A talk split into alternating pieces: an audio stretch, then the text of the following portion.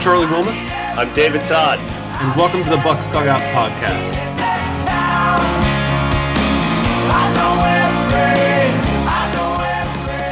Welcome to the Bucs Dugout Podcast. I'm Charlie Wilmoth. It's just me and David Todd today. And David, we're going to start by talking through a couple of the roster moves that we are going to see Monday night.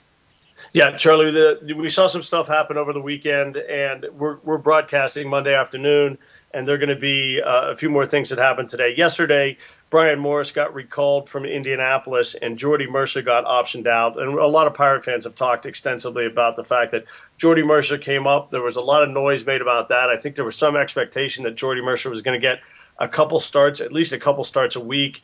And it turned out he did get one or two starts, but then really sat on the pine for the last two or three weeks and only got 11 plate appearances, nine at bats, one hit. So he gets moved down, and Bryan Morris got called up yesterday. So they had another guy in the pen. Uh, that was more of a, a situation where the Pirates made the claim on Drew Sutton that we've written about on the site. Uh, and he wasn't able to join the club yesterday, so they had an open roster spot. They brought Morris up because neither Grilli nor Jared Hughes were available to throw yesterday.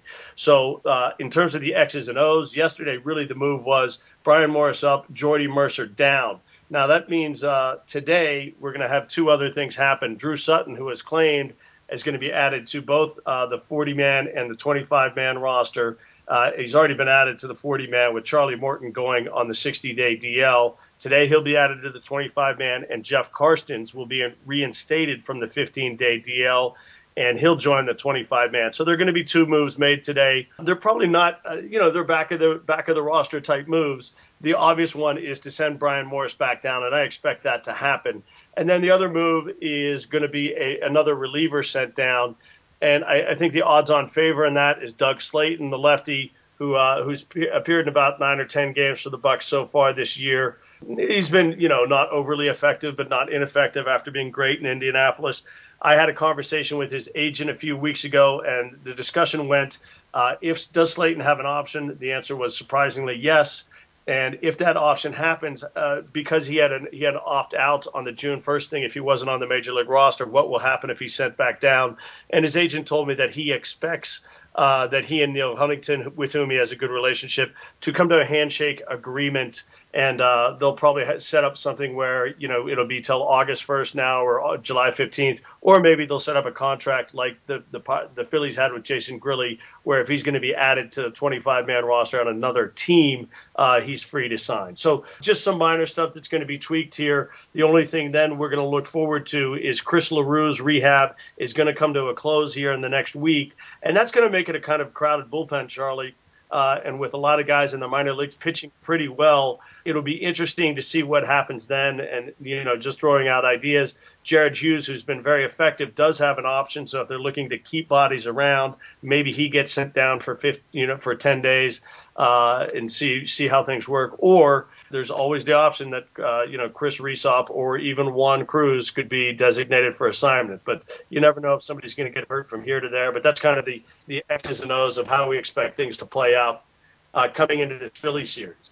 Right. The the Pirates have said in the past when they've had decisions to make like this that you know whether a guy has an option is a consideration for them because they want to keep as many potentially effective guys in the organization as they can. If, if nobody else gets hurt in the next week, I imagine we're going to see Jared Hughes sent down at some point. I, I, I wouldn't be shocked if he were sent down. It doesn't make much sense to speculate, I guess, because we're going to find out in a few hours. But it it wouldn't be shocking to me if he were sent down today. I don't think Doug Slaten is a very good pitcher, but I know that, that the Pirates like having their their two lefties in the pen. And uh, Hughes was unavailable yesterday. We've never really heard about why that is, but you have a take on that, right?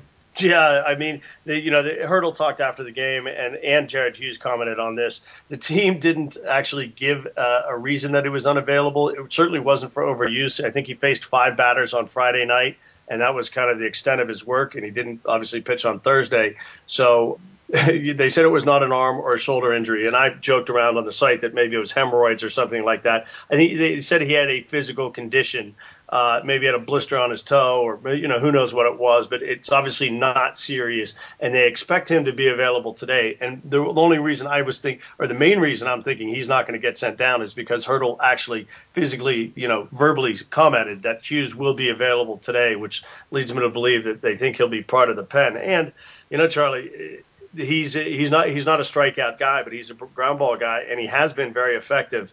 And you know, if you look at him versus Resop, who who is and can be a strikeout guy, uh, it would be interesting, but but really hasn't been with only 20 strikeouts and th- 26 strikeouts and 37 innings. It would be interesting to see if uh, you know if Chris Resop at some point here going forward is at risk. Right. Yeah, it's it's true. If we can look or look at the look back at the last couple of series. Uh, we had the Pirates taking two out of three from the Twins, and then again taking two out of three from the Tigers. There's really no way to spin this that isn't positive. I mean, the Twins are a bad team, uh, but the Pirates are doing a really good job recently beating up on bad teams, which they haven't always done in the past.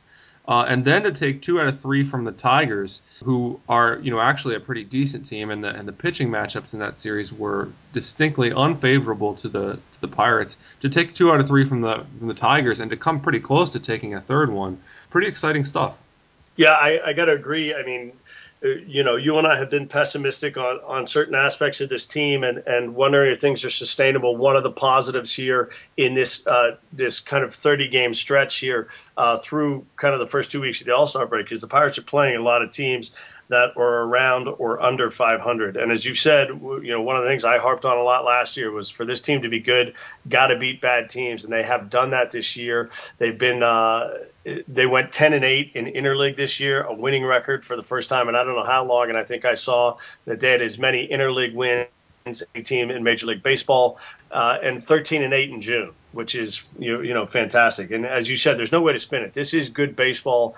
And Charlie, is it possible that you know in all the stuff that we write and we talk about that maybe we're kind of overlooking Andrew McCutchen a little bit and how good he's been? I think so. I mean, I think that, that we're really taking him for, for granted to a degree. I mean, everybody knows he's good. I think we all accept that. But, you know, exactly how good he's been has been uh, something to behold, uh, especially recently. Over four yesterday, of course, but putting up some really big hits in uh, in the, the rest of the games in the Tigers series and also throughout the Twins series, um, and also going back to the Cleveland series. So, yeah, I mean, it just seems like every time there's an opportunity for him to to, to really make hay recently, he's really seized it. Uh, yeah, I, I, totally agree. And, and one one other thing to throw out here about uh, where things stand and, and you know how we talk about regression to the mean and the Pythagor- Pythagorean record and all of that. What's been going on lately is actually uh, makes the Pirates look a little bit more sustainable. The runs scored and mm-hmm. runs allowed, they're down to just minus five. I think you pointed out the other day it was to minus four. So they're almost even in runs scored and runs allowed. So that makes their Pythagorean record at 35 and 36. So it's still advantageous and looks a little bit lucky, but not as much as it used to. The other thing is one run games. The Pirates were 17 and 10. People talk about one run games being something that's not sustainable. It's a little bit more lucky. And when teams have records that are skewed one way or the other, uh, they tend to regress back toward 500. And in this six-game homestand, the Pirates actually went four and two, and both their losses were by one run. So that's that gap has actually closed. They're now 17 and 12. So everything that happened, uh, kind of in this six-game homestand, was a positive. Pirates played some good baseball. Even yesterday against Verlander, uh, it looked like he was cruising along, and Garrett Jones hits a two-run homer, and then all of a sudden, Josh Harrison's hit one to the wall, and it looks like the Pirates might be in a tie game in the eighth not having Hughes and and uh, Grilli maybe hurt him a little bit, but you know, tip of the cap to Delmon Young, who takes a high fastball the other way, uh, grounds it into right field, and and uh, the Tigers come out with a three-two win. But the Pirates are playing good baseball, and you know, certainly, uh, just from my perspective, I feel a lot more encouraged than I did two or three weeks ago. Yeah, me too. So if we if we look at the the four and two over the Tigers and Twins, uh, the Twins and Tigers series, Pirates had two one-run losses in those in those two series, but actually, so mathematically, they were kind of like wins, right? Well, well, right. In terms of the yeah, in terms of in terms of how people are looking at things from afar, in terms of people who don't follow them every day, they're going to look at this stuff and and as they aggregate things, yeah, they're going to like feel like uh, you know the things they're doing are, are more sustainable than they were before this six game yeah. host. Yeah, I, I totally agree. Uh, as we head into a four-game series against Philadelphia, well, we don't need to go into detail about this, but let me throw this at you. Pirates, 254 runs allowed this year. Phillies, 325 runs allowed with their pitching staff. Wow, I, I hadn't seen that, and that blows my mind. Obviously, not having Cliff Lee for a while uh, is uh, has affected that, but that number. Roy, Roy Halladay, right? Uh, excuse me, Roy Halladay. That that actually blows my mind. Yeah, it's a it's a it's a crazy number. What is that? Um, that's a run. That's basically a run a game more. Yes, uh, the back of the rotation, some of which we are going to face this series is not so good. The Pirates face off against uh, Joe Blanton in the first game. Uh, they get Vance Worley in the, in the second game, who has pitched well. After that, I'm not sure who it's going to be, but probably Kyle Kendrick's going to be there. I would I would imagine.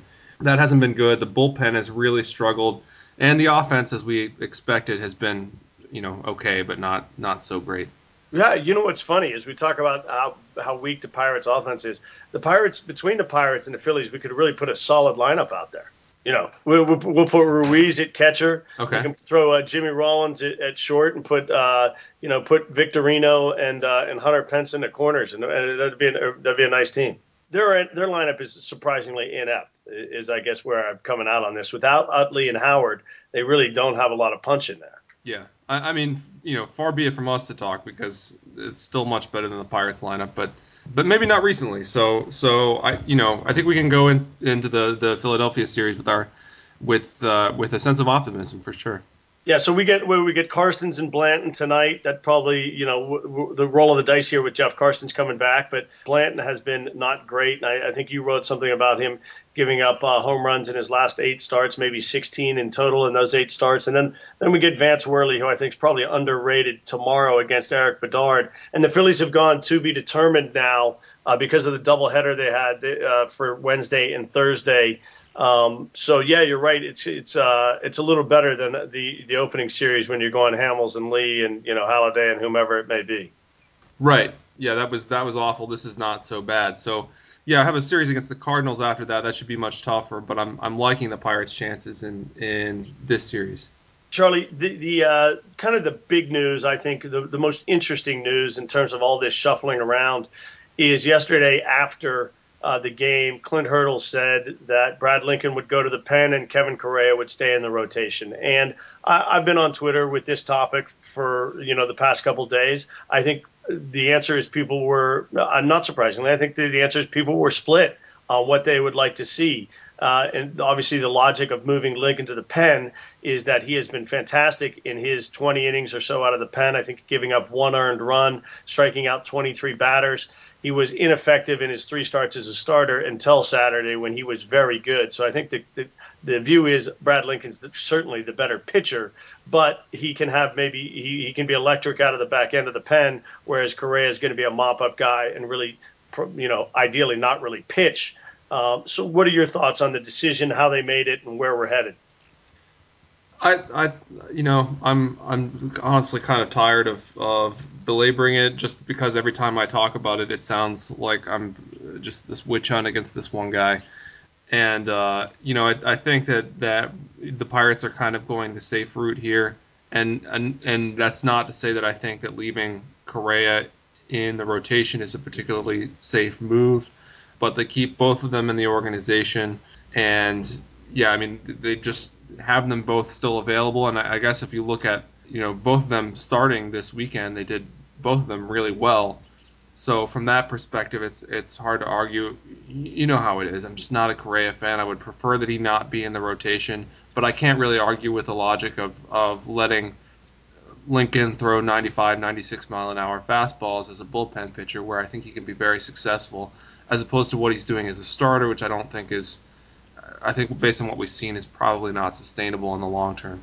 Two questions for you, Charlie. One is uh, let's look at this as a 30-day tryout for Brad Lincoln as a as an eighth, seventh, eighth, ninth inning guy. There's no question in my mind he goes to the bullpen. He kind of supplants Juan Cruz as you know it goes Lincoln Grilli in one way or another to get to Hanrahan. Do the Pirates, if they're in contention here a month from now, uh, and Lincoln pitches well. Is there still a chance they could move Grilli and or Hanrahan? Obviously, unlikely to move both, but is it possible that uh, you could get enough of a return, even if you're a contending team, say they're exactly where they are today in the standings, that you would move Hanrahan for a quality uh, everyday player and and uh, kind of say, you know, this is where we're going to go? Yes, it's absolutely possible. I think I, I we've talked in the past about how uh, I asked Neal Huntington about this at about this time last year when uh, when the Pirates were in a similar position, and you know the, the kinds of moves where they are uh, they might be smart in terms of how it looks on paper, but it's really really going to make the fans angry. Neal Huntington loves those kinds of moves, so. I, I mean, yeah, I, I think if he, he he would absolutely consider it if the right offer came along. The question is, what team uh, or in what circumstances a team would be willing to give up a potentially good everyday player who the Pirates can use right away for someone like Joel Hanrahan. That deal, that kind of deal, might be out there. It probably won't. And I would think that if he's going to ship off Hanrahan and the Pirates are genuinely in contention three weeks from now or a month from now, it would probably be for someone that they would want to put in the lineup right away. So, is there going to be a fit that that way? Maybe not but yeah, I think it's absolutely something he would consider. I, excellent point on whether the deal is going to exist. I think that's yeah, right. I think you're right on there. Okay, second question for you. There's a lot of people out there who's like, okay, they're showcasing Kevin Correia. I've got a strong view on this. I keep saying it. Um, uh, just you know, maybe you can just say it for me. Oh, it's just it's that's laughable. I mean, that's just laughable. It, it um, no, I'm sorry. I don't mean to be laughing at people, but there's just zero chance that that Kevin Correia will have any kind of value on the trade market. Every G, I mean, I'm sure even somebody like Ned Colletti has someone whispering in his ear, Kevin Correia's strikeout rate is terrible. You cannot give up anything of value for him. No. So if, if the Pirates are, are leaving Correia in the rotation, uh, you know, and potentially lessening their chances of winning ball games in the present so that they can trade him later, no, they're not doing that. I, I, mean, I just have to intellectually, I just have to give them more credit than that. They're they're smarter than that. Yeah, and I, I got a, I got in a little Twitter Twitter battle about this yesterday. Somebody saying he has value because he's a replacement level player, and other teams are starting worse guys. They're, they're, the the point here is we're talking about a trade. If he gets DFA'd, would somebody pick him up? Sure, probably. Yeah. They're going to pay nothing. Uh, if he's out there on the on the waiver wire maybe not. But if he goes through waivers and you don't have to pay him anything, basically, sure, somebody will pick him up. The point is, if you're a non-contending team, you don't want to have Kevin Correia. You got to, you know, there's no point in having him. If you're a contending team and you're looking to make a trade, he's not the guy you're going to target. You're going to go target a guy who's a higher a higher ceiling guy, a, a, better pitcher than that. So I just uh, this whole idea that he's going to be he's trade bait or he's going to be packaged with something else. I mean, look, maybe I'll be proven wrong, but I, would be willing to bet a pretty sizable stake that doesn't happen. So my my third question for you, Charlie, is we see these guys. We've talked now at length about these guys, Owens, Locke, and Justin Wilson. And I guess what I'm seeing is variability in their performance. And I just think maybe some fans' expectations are a little too high. Brad Lincoln was the, the best of that group, and he's been a bit erratic as a starter up here. Do any of those guys, do you see any of those guys offering uh, assistance here uh, that, you know, in the second half of the season? They may be needed. I'm not. I'm not sure if it, how much they'll contribute if if the entire rotation continues to stay healthy. I, I don't know what fans I can't really comment on what fans' expectations of those guys might be. For me, it's for me it's about Correia and just I, I just feel like he's a walking time bomb and you know putting somebody in the rotation who might be mediocre as I expect uh, Locke or, or Owens or Wilson to be at this moment would be better than having a walking time bomb in the rotation. You just look at his strikeout rate, you look at his history of uh, Correia's strikeout rate, his history of of collapsing down the stretch and I just can't. I think that they're just kind of playing with fire. Let's kind of let me put you on the spot here a little bit as we look at this lineup heading into this series. We're 71 games in. Kind of, we're going to get through this week, and we're basically going to be at the halfway point already. You've got uh, just as OPS plus numbers. You've got McCutchen at 170, and then Garrett Jones and Pedro Alvarez a little bit over 100 what's kind of interesting to me is aside from Clint Barmes at 47, we have seen the rest of this group of players kind of coalesce around, you know, 75 to, to 90. We got Bar- Barajas at 88, McGehee at 86, Walker at 89, and then Presley at 75 and Tabata at 74 if you're going to bet on these guys uh, over the, you know, let me ask you this: with with a hunt, you know, with 90 games to go, uh, is there somebody in that group of you know five guys that I just read who were kind of the everyday starters now that you think is most important to play better, or you most expect to perform better over the the next 90 games? Wow, uh, yikes! Most expect to perform better think I mean just just from watching, I would probably say Alex Presley, but I'm I'm not too excited about his chances either. I would love for it to be Jose Tabata, but I don't I don't really have any idea what's going on there. What do you, what do you think? Uh, Charlie, yeah, I agree with you. I mean, if I were going to hope on a guy, I'd be hoping on Jose Tabata. I think he's the guy, you know, just like you. I kind of wonder what's going on there. He's 23 years old. We went through the hustle issue, you know, over the past month. It just doesn't seem to be driving the ball. Doesn't know how to run the bases. Eight stolen bases, eight caught stealings. Get caught, got caught again yesterday.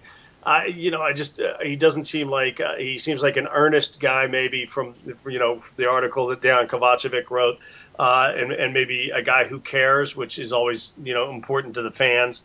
Um, but it just doesn't. The pieces just don't seem to be coming together like you would hope. But and I guess the the fallback is that he's 23. The guy who I think who can be the most impactful if he were to re- revert to kind of the form we saw 12 months ago or 18 months ago would be Neil Walker.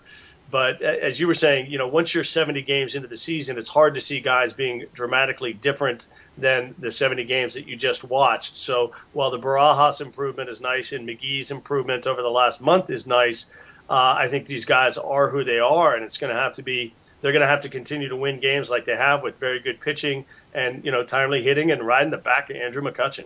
Okay, well, I guess now is now is the time to sort of think about. You know, the Pirates have played very well over the past few weeks. They're very much in contention in the NL Central. I'm not really sure how sustainable that is, but let's let's say that it is, and let's say that in four weeks, you know, we're still about where we are as we head closer to the trade deadline. What sorts of moves are you looking to make in order to upgrade this this offense, just purely based on on the stats we've we've talked about so far? Um, and I guess we could lead that into a discussion about about Kevin Youkilis as well. Yeah, so I guess I'm not as much on the Josh Willingham, uh, Justin Morneau train as some people are. Just those are guys who are available to me. They're they're a little bit expensive. Uh, in in Morneau's case, maybe you know I, I think it go, runs up to about 10 million, and, and Willingham has two more years at seven million. I don't know where they fit. Being under contract's a nice thing, but looking forward, if you know there's some hope that Starling Marte comes along, uh, I don't know that you give up on both Presley and Tabata and have a place for him. So hmm. the answer is, you know, some of this stuff in the trade market, obviously we have talked about in the past. It's very difficult to ascertain when you don't know the players that can be available. But from our side, every one of the three guys in Altoona in uh, in Indianapolis, the three starters, they're available in my book. Certainly, anybody like Tim Wood or or uh, you know some of the older guys, Cabrera, they're not going to get it, bring any trade value. But you know if somebody wants them as well, uh, they're available. And yes, I, I make Hanrahan and Grilli available, even if the Pirates are in a position to be you know two or three games uh, in play first place or out of first place. It's certainly in my mind today they are the third favorite to win the division behind, you know, St. Louis and Cincinnati. So I do what I can to upgrade the offense, but with a longer term view. So the rental stuff, again, uh, less interesting to me. I think the Pirates, what they did last year is absolutely fine. Uh, you go out and give up very little to get guys you hope are going to impact. No problem with that. And uh, on that view, I would not have been opposed to, to getting Kevin Youkilis for kind of the package the White Sox get, gave up and only two million dollars. And what do you what do you and just as an exercise and, and thinking about how the, the lineup might look after such a move, what do you, what do you do with him once he gets here? I think for him, he's a utility guy, and, and you you know you play the hot hand. What I kind of laughed about, and I, I tweeted about this yesterday, is I think McGehee's uh, I think his his numbers were uh, in terms of last year, he put it up an OPS of about, uh, let me just get it exactly right. I think he put up an OPS last year of six, uh, 626. And this year, up until June 1st, he had an OPS of 521.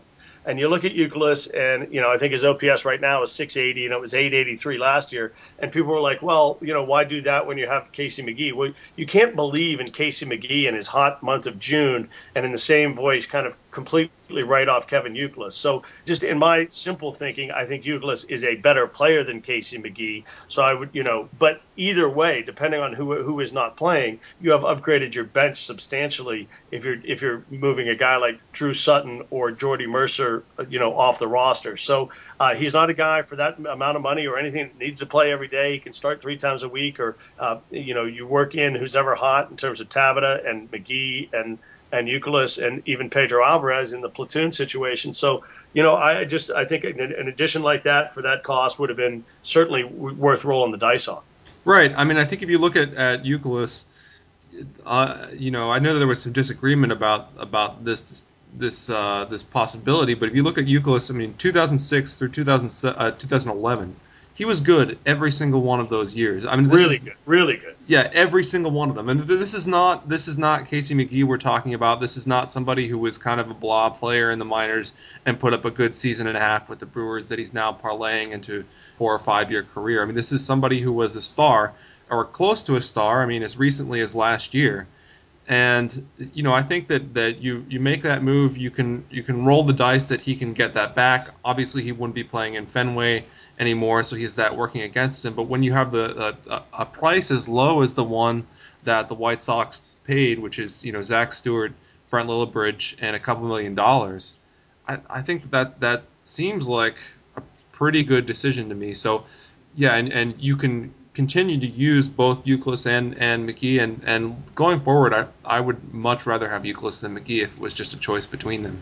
Yeah, I, am with you on that. And I think some people have speculated if you were trying to uh, draw the equivalent package from the Pirates minor league system or whomever it may be, that was Stewart and Lillibridge. Is that uh, is that Bryan Morris and Yamaico Navarro, or is it uh, you know? Do you have anything that you can kind of roughly comp, comp, comparable? Maybe maybe Rudy, Rudy Owens and, and Navarro, something like that. Yeah, yeah. Which I which people might not get people might hear that and be like, I don't want to trade Rudy Owens, but I, I think there there may be is, is the potential to overrate Rudy Owens there. Yeah, I think I would make that deal. I would make that Micah Navarro, Rudy Owens for uh, Kevin Youkilis. I'd make it as fast as they'd say yes. Yeah, uh, yeah, me too. Okay, Charlie, we go to Philly for four. We got St. Louis. Uh, believe it or not, kind of the All Star break is really coming up on us fast. Uh, any kind of thoughts before uh, before we, we start this, close this up, and start this uh, road trip? I haven't looked at the voting or anything like that. I think it would be a terrible shame if if McCutchen uh, were not included somehow. Um, I think that James McDonald obviously should get a lot of consideration. Um, you might throw Joel Hanrahan in that discussion as well, but for me, he's been very wild, and you know I'm, I'm kind of watching his outings on tenterhooks a lot recently. Just you know he's kind of Jose Mesa-ing a little bit, and uh, right. I mean you know obviously a much better pitcher than that, but he's he's making his outings exciting in a in a bad way. Um, the other guy who had you know I think that that should at least be in the discussion is is one of your favorite guys, Jason Grilli. Yeah, I think you know, I think Grilli and AJ Burnett are, you know, unfortunately for for them, Grilli obviously, as much as we discount all this, he doesn't have the saves. He's not gonna, you know, he's not gonna get consideration, even though he's been as good a setup guy as there has been in baseball, and probably with certainly with Aroldis Chapman kind of imploding lately. And you know, you can make it. You know, I think you can make a very reasonable argument, different situation. So he's been a better pitcher than Joel Hanrahan, but I think there's zero chance that he would be taken in front of Joel Hanrahan here for the All Star game. And then Burnett, you know, he's put up great numbers, and everybody loves to throw out his numbers without the St. Louis game, like that somehow doesn't count. But with James McDonald being the front guy, and certainly the Pirates being as kind of low profile as they are, 19 straight losing seasons, it would even shock me if they got three guys on the All Star team. But uh, there's no question in my mind that all three guys, all three of those, well, McDonald and McCutchen are unquestionably deserving to go, and I imagine Hanrahan will get a lot of consideration. Let's put it that way. Yeah. Uh, when is the the All Star game? Is only two weeks from now. And that's really a shame because if if it was maybe in late July, for example, the buzz about the Pirates could be much louder, and they could potentially get more guys on the roster simply by being a good story. I mean, the press loves a good story, but as it stands, they only have a couple more weeks to sort of create that buzz. So I would I would tend to agree with you that yeah, they, I mean, they, they, like if they go take three out of four in Philly and two out of three in St. Louis, the buzz is going to be loud. well, yeah, that yeah, maybe you're right. Well, so so we'll see, I guess. All right. Well, if you want to follow us on Twitter, Charlie's at Bucs Dugout. I'm at DT on Pirates. Have a good week. We'll try to get back at you at the end of the week. Maybe we'll get, uh, maybe Charlie, maybe we'll get a St. Louis guy and preview where they are for the series. And as always, thanks for listening to the Bucs Dugout podcast.